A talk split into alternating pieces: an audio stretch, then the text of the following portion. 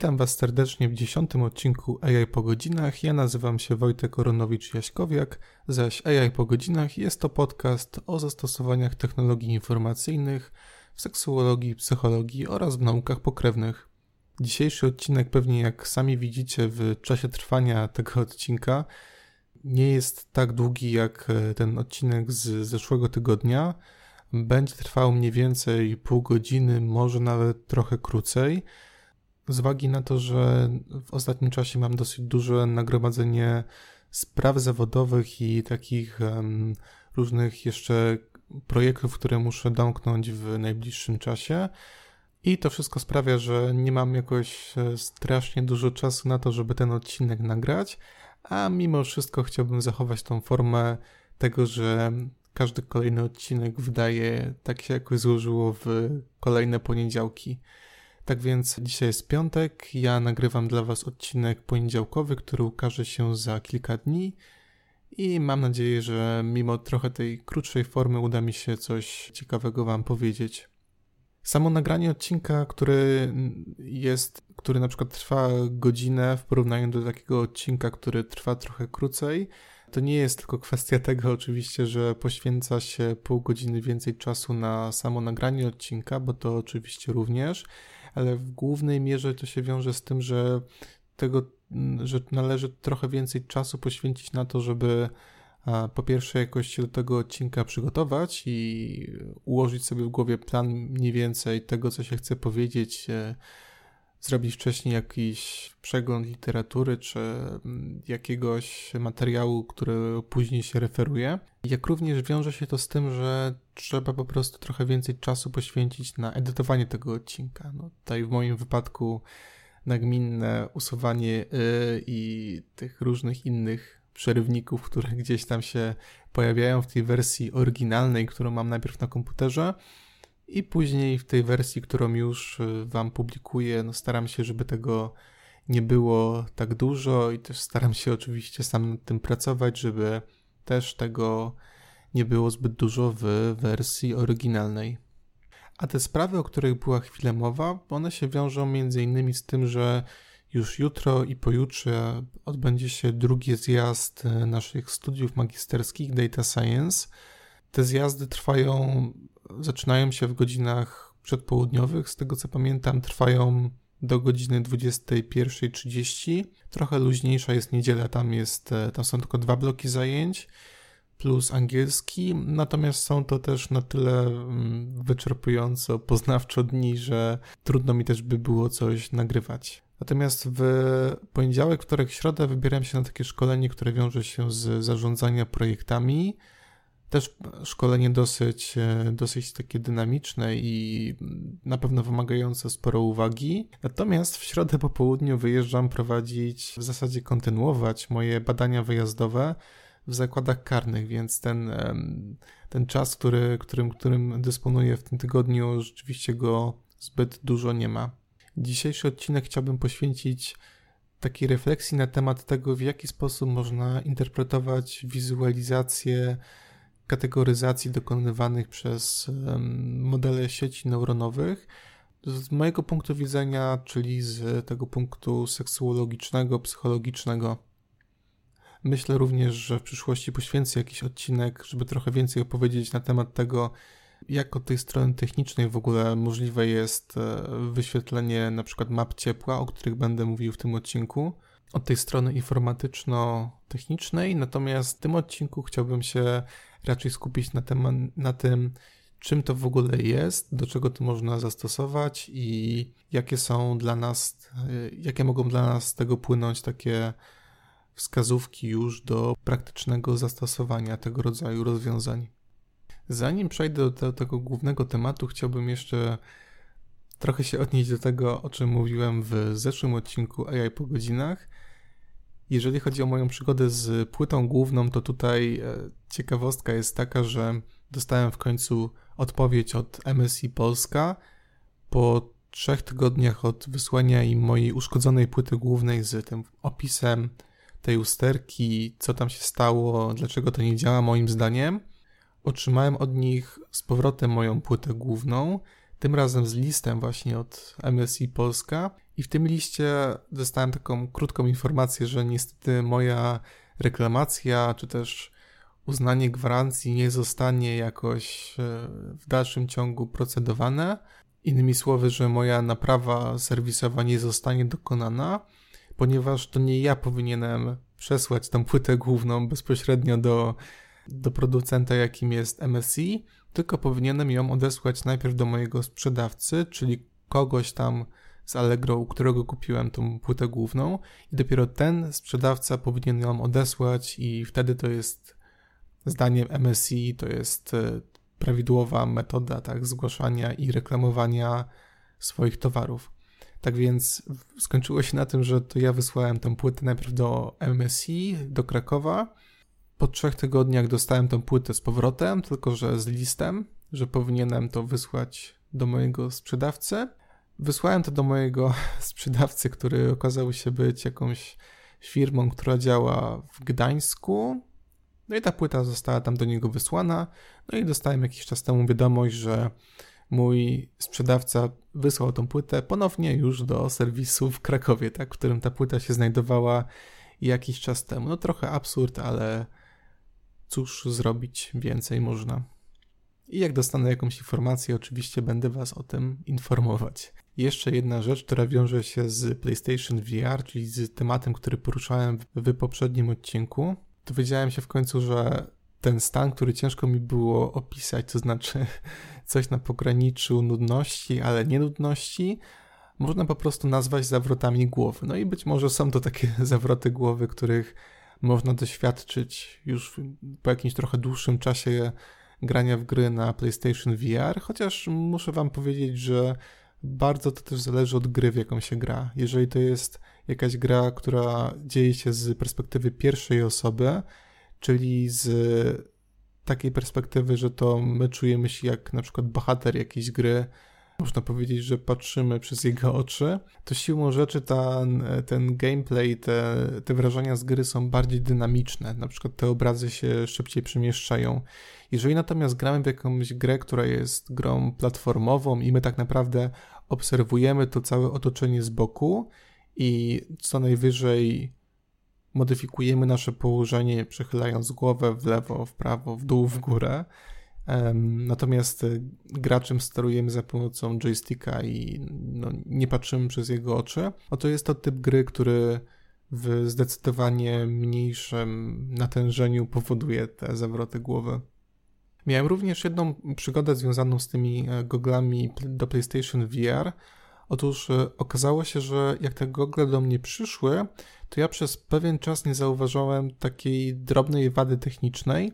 Drobnej wady, to znaczy na początku myślałem, że ta wada jest, jest na tyle drobna, że ja tego nie będę zgłaszał, bo no, nie będę się kompromitował przed sprzedającym, że chcę odesłać produkt z powodu tak, e, tak drobnej rzeczy. Natomiast jak pograłem chwilę dłużej w te, te gry, które miałem dołączone do zestawu PlayStation VR, to się okazało, że ta wada jest na tyle irytująca, drażniąca, że ja po prostu nie jestem w stanie tego jakoś przeboleć. No i niestety musiałem napisać do mojego sprzedawcy z taką prośbą, czy by może nie chciał mi pomóc jakoś zareklamować tego towaru u Sony.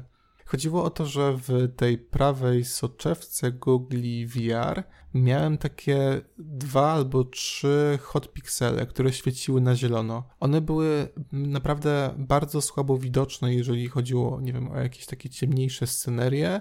Na przykład w Until Dawn to tego w ogóle nie było widać, ale wystarczyło uruchomić jakąś grę, która miała trochę jaśniejsze tło, no i wszędzie się te zielone piksele pojawiały. No i to było naprawdę dosyć dosyć irytujące. No, nie wiem, wyobraźcie sobie, że jesteście w jakimś, że jesteście na zewnątrz w Skyrimie, spoglądacie w górę, widzicie piękne, piękne niebieskie chmury i tutaj nagle te trzy zielone piksele wam się rzucają w oczy. Albo schylacie się po coś, zaglądacie gdzieś do jakiegoś jeziora, pod wodospad, no gdziekolwiek indziej no i tutaj znowu te trzy piksele się pokazują, no bo znowu patrzymy na, jakąś, na jakiś element scenerii, który jest po prostu jasny. I te, I te wady obrazu po prostu no, bardzo się rzucały w oczy, jakoś mnie z, tej, z tego poczucia bycia w tej grze, jakoś mnie to bardzo wytrącało i tak no nagle przypominałem sobie, że hej, jednak nie jestem w tym, w tym świecie Skyrima, jednak jestem,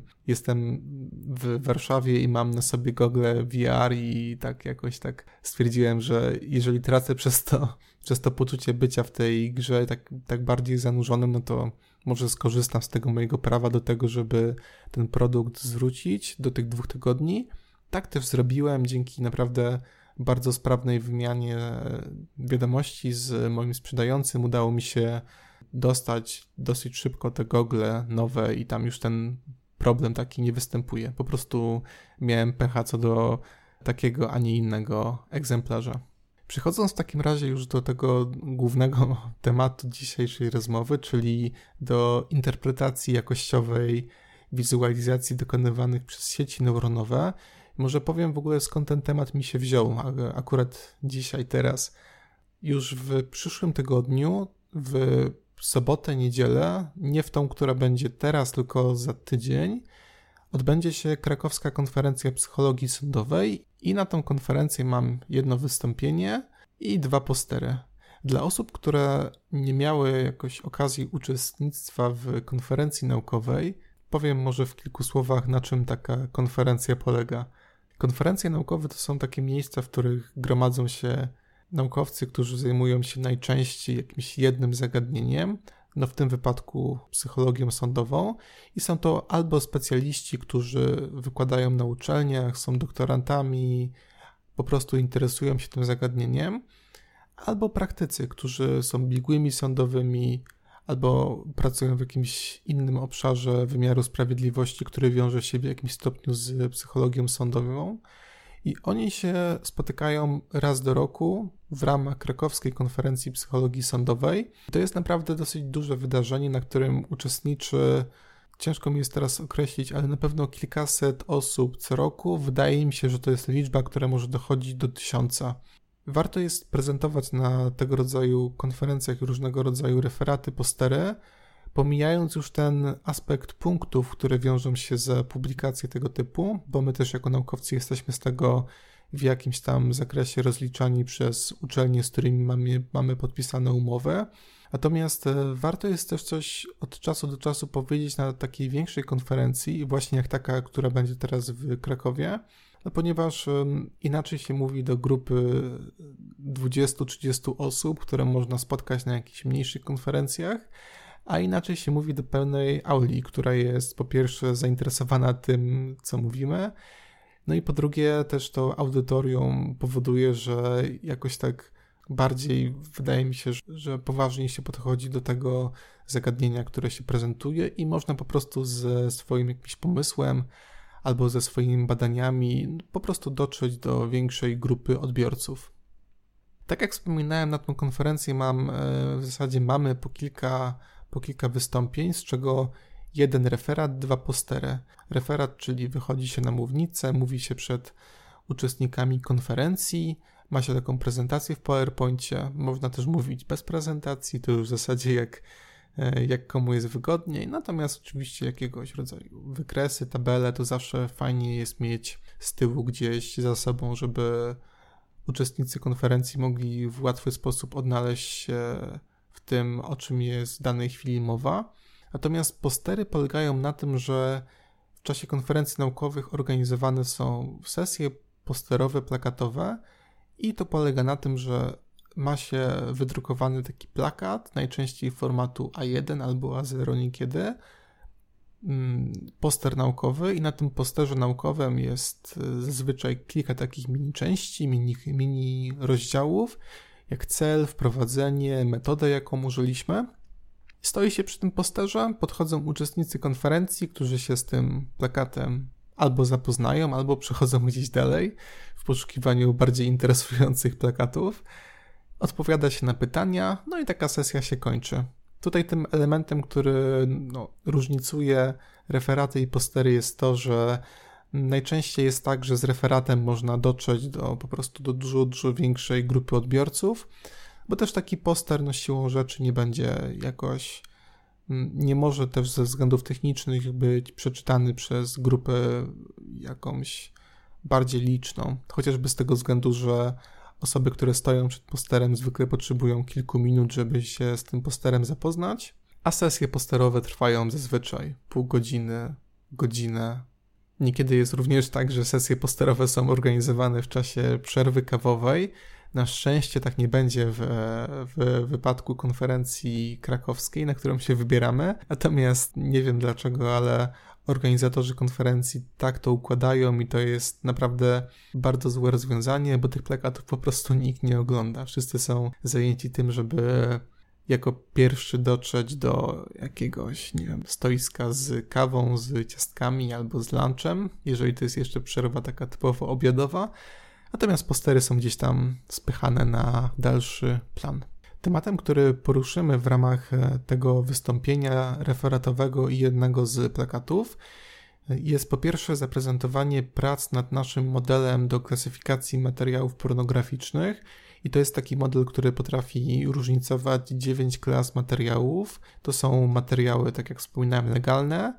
Po prostu chodzi o różnicowanie między różnymi typami materiałów pornograficznych. Ten model ma kilka różnych zastosowań Jednym z nich jest konstruowanie różnego rodzaju eksperymentów do, do zadania strupa w warunku emocjonalnym, o którym była mowa w zeszłym odcinku AI po godzinach.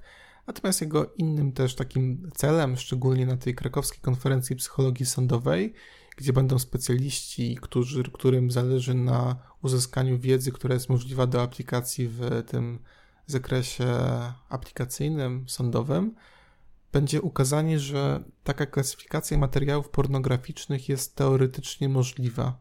Innymi słowy, chodzi nam też o to, żeby pokazać, że my ten model zbudowaliśmy i wytrenowaliśmy na materiałach legalnych. Pokazujemy, że możemy z wysoką skutecznością różnicować materiały, które są klasyfikowane jako określone typy materiałów pornograficznych i pokazujemy, że gdybyśmy mieli podobne zdjęcia, ale takie już, które byłyby materiałami nielegalnymi, to my jesteśmy w stanie zrobić, tak wytrenować tą sieć, żeby ona mniej więcej z podobną skutecznością różnicowała taką liczbę klas i spełniała swoją jakąś podobną funkcjonalność. Oczywiście trzeba od razu odpowiedzieć, e, trzeba od razu zaznaczyć to, że do momentu, w którym my tych materiałów nie będziemy mieli, nie, tak naprawdę nie wiemy, czy ta skuteczność będzie podobna, czy będzie wyższa, czy będzie niższa. Właściwie przede wszystkim wiąże właśnie z tym podejściem empirycznym do trenowania i modyfikowania architektur sieci neuronowych. Tak? To, są, to są te te wszystkie aspekty, które, do których my tak naprawdę dochodzimy już na drodze trenowania modelu i trudno jest je jakoś z góry określić. O samej sieci neuronowej, którą wytrenowaliśmy i którą będziemy prezentować w ramach krakowskiej konferencji psychologii sądowej, opowiem już z moim kolegą z studiów, Adamem Siwiakiem, który zgodził się nagrać ze mną przyszły odcinek myślę, że ten, że ten kolejny odcinek, który usłyszycie za tydzień od daty publikacji tego odcinka, będzie już nagrany z Adamem i tutaj oprócz omawiania różnego rodzaju spraw i historii, które wiążą się z studiowaniem, myślę, że również jakoś będę chciał z, z Adamem poruszyć temat tego, w jaki sposób ten model sieci neuronowej był przez nas konstruowany, w jaki sposób podchodziliśmy do zbierania materiału treningowego dla sieci, z jakimi trudnościami musieliśmy się mierzyć i jak ogólnie widzimy dalszy rozwój tego projektu. Dlatego ja tak e, teraz w tym, w tym dzisiejszym odcinku ten sam model sieci pozwólcie, że przemilczę, natomiast przejdę do E, do tego tematu głównego, tak? To znaczy, w jaki sposób analizować jakościowo wizualizacje, które są jakoś prezentowane przez sieci neuronowe. Jeżeli mogę użyć takiego prostego rozróżnienia na sieci gęste i na sieci konwolucyjne, zdaję sobie sprawę z tego, że to jest podział trochę ograniczający, ale wydaje mi się, że wystarczający na, na tą audycję to te sieci gęste są relatywnie trudne w wizualizacji i w ogóle w próbie dojścia do tego, dlaczego sieć klasyfikuje na przykład jakiś obiekt jako należący do jakiejś tam klasy. Sieci gęste są takimi typowymi czarnymi skrzynkami, to znaczy jeżeli coś mamy jakieś dane na wejściu, Na przykład może to być, mogą, mogą to być informacje na temat ceny nieruchomości, informacje, które dotyczą różnego rodzaju stanu technicznego domu i te dane mogą nam pomóc przewidzieć cenę domu w przyszłości, na przykład za 10 lat. To mamy te dane wejściowe, mamy dalej tą czarną skrzynkę, czyli naszą sieć neuronową, albo po prostu innego rodzaju już rozwiązania, które są z zakresu uczenia maszynowego, które nie muszą być koniecznie sieciami neuronowymi. Natomiast mamy tą czarną skrzynkę, mamy jakieś dane na wyjściu, mamy jakiś model, który mówi nam, że na przykład z jakimś tam stopniem prawdopodobieństwa dany dom będzie warty załóżmy 200 tysięcy złotych, a nie na przykład 250 tysięcy złotych. To mamy dane wejściowe, mamy dane wyjściowe, czyli cenę tej nieruchomości za jakiś tam okres czasu. Natomiast my tak naprawdę nie jesteśmy w stanie rzetelnie odpowiedzieć na pytanie, dlaczego ta sieć odpowiedziała w taki czy nie inny sposób. Oczywiście są podejmowane próby udzielenia odpowiedzi na tego rodzaju pytania. Oto są na przykład takie badania, które obejmują wiele różnych wskaźników, które są jakoś wykorzystywane przy treningu sieci neuronowych. Na przykład próbuje się manipulować w taki sposób, że trenuje się sieć neuronową, która zawiera takie parametry, których nie zawiera jakiś zbiór treningowy dla treningu drugiej sieci. Następnie te dane się, się ze sobą porównuje już za pomocą jakichś standardowych technik statystycznych.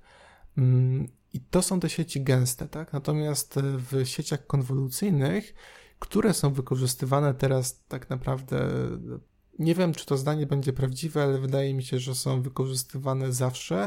To wydaje mi się, że każdy model, który jest jakimś prostym klasyfikatorem obrazów, zawiera co najmniej jedną, jedną warstwę sieci o charakterze konwolucyjnym.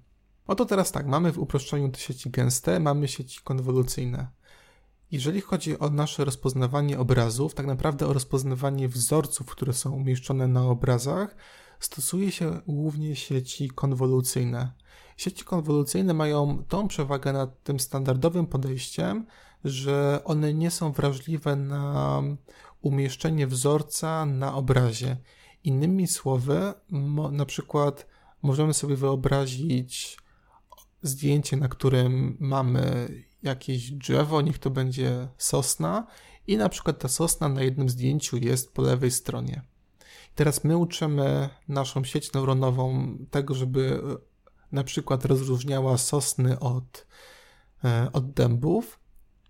I jeżeli w tym materiale treningowym i jeżeli w tych późniejszych danych walidacyjnych umieścimy po prostu takie zwykłe zdjęcia, które będą, na których będą sosny, dęby, ale po różnych stronach tego obrazu, po lewej stronie, po prawej stronie, to to po prostu nie będzie jakimś problemem dla sieci dla sieci neuronowej konwolucyjnej. Ona nie jest wrażliwa na to, czy obiekt, który my chcemy klasyfikować, jest po lewej stronie, po prawej stronie, na górze, na dole. Ona jest po prostu skupiona na, na tym, żeby wykryć dany obiekt w naszym obrazie. I teraz dlaczego to jest istotne? Bo no po pierwsze, jeżeli na przykład nie wiem, jesteśmy przy tym, przy tym problemie klasyfikacji między sosnami a dębami, to w codziennym życiu, jeżeli chcielibyśmy tą właśnie sieć nauczyć takiego rzetelnego różnicowania między jednym typem, drugim typem drzew, mm, to przecież nie będziemy, nie będziemy robić tak, że te zdjęcia, które będziemy pokazywać sieci, będą musiały zawsze to drzewo, nie wiem, gdzieś pokazywać, będą musiały zawsze zawierać to drzewo na przykład z lewej strony. To byłby absurd. W tym kontekście już e, seksuologicznym, który jest dla mnie szczególnie istotny, to jest naprawdę bardzo ważny problem, bo jeżeli nauczymy sieć rozróżniania materiałów o charakterze pornograficznym, to na przykład nie ma znaczenia, czy na przykład twarz dziecka, twarz dorosłej kobiety, mężczyzny znajduje się w lewym górnym rogu, czy też w prawym górnym rogu, tylko czy się po prostu znajduje, czy też się nie znajduje. Tak? I to są to jest, to jest ten problem, który no, możemy po prostu rozwiązać za pomocą sieci konwolucyjnych. I teraz te sieci konwolucyjne są stosunkowo I teraz te sieci konwolucyjne są stosunkowo wdzięczne do tego, żeby stosować różnego rodzaju algorytmy, które zostały opracowane przez innych programistów, udostępnione następnie społeczności, które umożliwiają nam w jakiś sposób otworzenie tej czarnej skrzynki, czyli dowiedzenie się, dlaczego ta sieć klasyfikuje dane zdjęcie na przykład jako zdjęcie zawierające sosnę, a dlaczego drugie zdjęcie klasyfikuje jako dąb. No na przykład my, gdyby ktoś nas zapytał, dlaczego klasyfikujemy, dlaczego różnicujemy pomiędzy sosną a dębem, no to jesteśmy w stanie powiedzieć, że nie wiem, zwracamy uwagę na grubość pnia, niekiedy na kolor, tak, to są, to, są, to są takie cechy, które jakoś tam. No i też oczywiście na charakter liści. To wydaje mi się, że jest taką, taką cechą dla ludzi, taką dominującą, jeżeli chodzi o różnicowanie między tymi dwoma drzewami. Stosując te algorytmy, my jesteśmy w stanie podejrzeć to, w jaki sposób myśli komputer, tak? W jaki sposób działa to, działa uczenie maszynowe. To jest szalenie interesujący temat. Po pierwsze, z punktu widzenia praktyki, po drugie, też z punktu widzenia nauki. To znaczy poznanie tych, poznanie elementów, które mają największe znaczenie dla sieci neuronowej. I teraz e, tym takim podstawowym podejściem jest wyświetlenie reprezentacji obrazów dla poszczególnych warstw sieci neuronowych poprzez wskazanie takich obszarów kluczowych z punktu widzenia sieci, które umożliwiają jej różnicowanie między dwiema, czasem większą ilością kategorii. Dzięki takiej wizualizacji możliwe jest e, no, na przykład wskazanie kluczowych krawędzi obiektów, które są różnicowane między, między, między sobą. No i za pomocą tego podejścia my jesteśmy w stanie podejrzeć to, jak dla danych filtrów konwolucyjnych miały znaczenie krawędzie. Na przykład wyświetlane są takie, też wrzucę w opisie do tego filmu obrazy, które to będą lepiej ilustrowały niż mój głos w tej chwili, który próbuje opisać to, co ja widzę. Natomiast wyświetlane są takie, są reprezentacje dla poszczególnych filtrów konwolucyjnych, gdzie podświetlane są krawędzie, które miały największe znaczenie. No na przykład, gdybyśmy mieli te Mm, załóżmy znowu różnicowanie dąb, sosna, to gdybyśmy chcieli sprawdzić, jak dla tego rodzaju rozróżnienia sieć pokazywałaby nam, co jest czym, to widzielibyśmy, że te liście na przykład, w, jeżeli to miałby być dąb, te liście byłyby zapewne podświetlone, tak bardziej w stosunku do reszty obrazu. To by nas w jakimś tam stopniu pośrednio informowało o tym, że również dla sieci neuronowej to różnicowanie między, między dębem a sosną jest istotne głównie z tego punktu widzenia, że różnią się liście od siebie. Interesujące jest to, że wraz z kolejnymi warstwami sieci konwolucyjnych te reprezentacje, które możemy sobie zwizualizować, one się od siebie różnią, co jest oczywiste, ponieważ każda warstwa uczy się zasadniczo czegoś innego na innym poziomie reprezentacji i te, te poszczególne cechy charakterystyczne, które, które my sobie możemy podejrzeć, one wraz ze wzrostem warstwy sieci konwolucyjnej są stopniowo coraz mniej możliwe do interpretacji przez ludzi. One już po prostu są, my nie jesteśmy w stanie dojść do tego, co jest czym, natomiast ma to duże znaczenie dla komputera.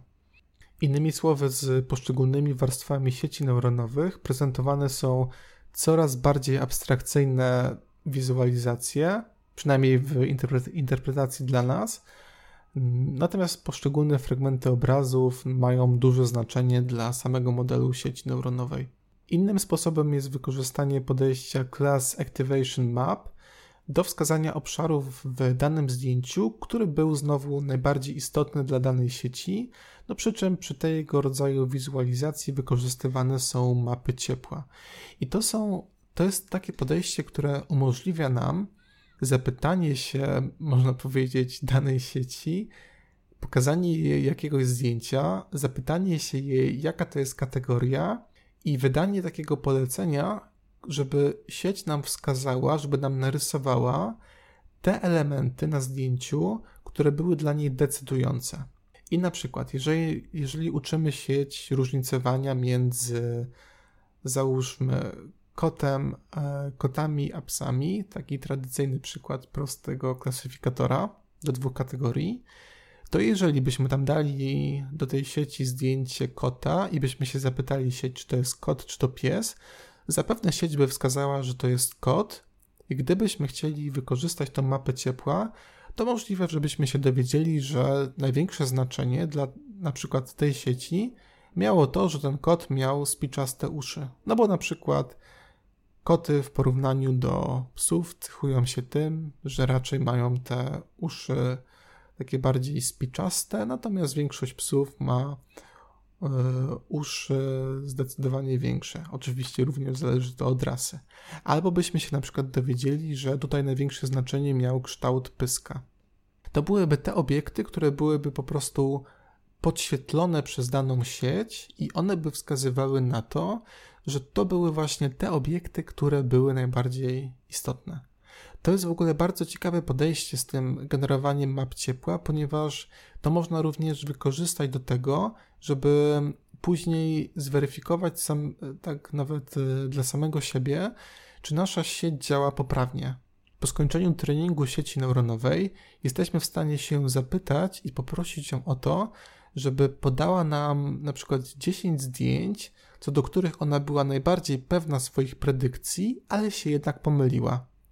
I ona nam wtedy wyświetli na jakiś kolor, najczęściej jest to kolor niebieski, taki element, który będzie, który był dla niej najbardziej mylący. I my jesteśmy sobie w stanie wtedy odpowiedzieć na pytanie, czy to na przykład była kwestia tego, że my źle dobraliśmy materiał treningowy, albo że na przykład nasza sieć nauczyła się czegoś mm, z naszego punktu widzenia dziwnego, jeżeli chodzi o klasyfikację danych zdjęć. Mamy jeszcze technologię VCN, czyli Visualing Convent Filters. To jest taka technologia, która również umożliwia nam zwizualizowanie filtrów konwolucyjnych, tak w zasadzie ich znowu tych kluczowych cech, które miały największe znaczenie dla różnicowania między danymi kategoriami. I to jest znowu takie podejście, które nam umożliwia uzyskanie wglądu w te obiekty, które były najbardziej, najbardziej istotne. One są tak podświetlane najczęściej na, na kolor, który jest jakiś jaskrawy w porównaniu do całego zdjęcia. To też oczywiście zależy od tego algorytmu, który użyjemy. Natomiast najczęściej domyślnie jest tak, że na przykład całe zdjęcie jest e, w odcieniach szarości, a te elementy, które się jakoś tam wybijały, są podświetlane. Dzięki temu możemy również wyodrębnić krawędzie danych obiektów, które są, które miały największe znaczenie dla różnicowania między, między jakąś jedną kategorią a drugą kategorią. Sama wizualizacja jest takim zagadnieniem, które mnie naprawdę bardzo interesuje. Ja też go na pewno wrócę do tego tematu nieraz w AI po godzinach Chociażby z tego względu, że sam mój pomysł doktoratu polega w głównej mierze na tym, żeby trochę zmodyfikować te algorytmy, które umożliwiają nam wizualizację sieci neuronowych, w takim celu, żeby ta informacja, która następnie będzie nam przekazywana, żeby ona była w większym stopniu zrozumiała dla eksperta. Ponieważ jeżeli te sieci neuronowe mają być w przyszłości wykorzystywane do jakichś celów aplikacyjnych, tutaj myślę głównie o biegłych sądowych, o policjantach, to założenie jest takie, że mamy w tej chwili dużo algorytmów, dużo dużo modeli, które umożliwiają nam zwizualizowanie efektów sieci, natomiast trudno jest o wskazanie takiego modelu, który dawałby informacje, który udzielałby informacji na temat tego, jakiego rodzaju jest klasyfikowany obiekt, albo jakimi cechami się on, e, się on odznacza. To by wszystko było bardzo istotne informacje dla osoby, która używałaby narzędzia, ale nie miałaby wykształcenia informatycznego. Dlatego to zagadnienie zostawiam, natomiast nie, nie stawiam tutaj kropki, raczej stawiam duży przecinek.